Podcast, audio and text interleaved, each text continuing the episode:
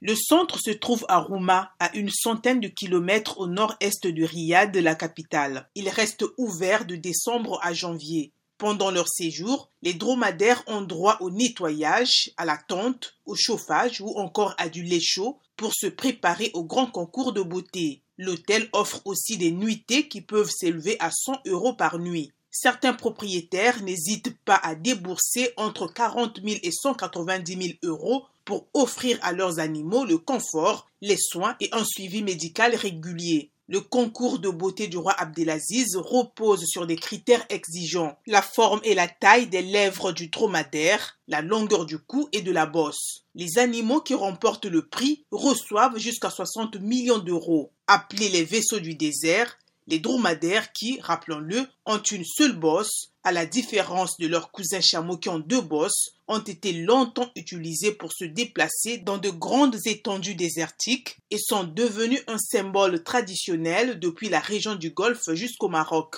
L'élevage du dromadaire, réputé résistant, est une industrie de plusieurs millions de dollars. Des concours de beauté et des courses sont organisés tout au long de l'année.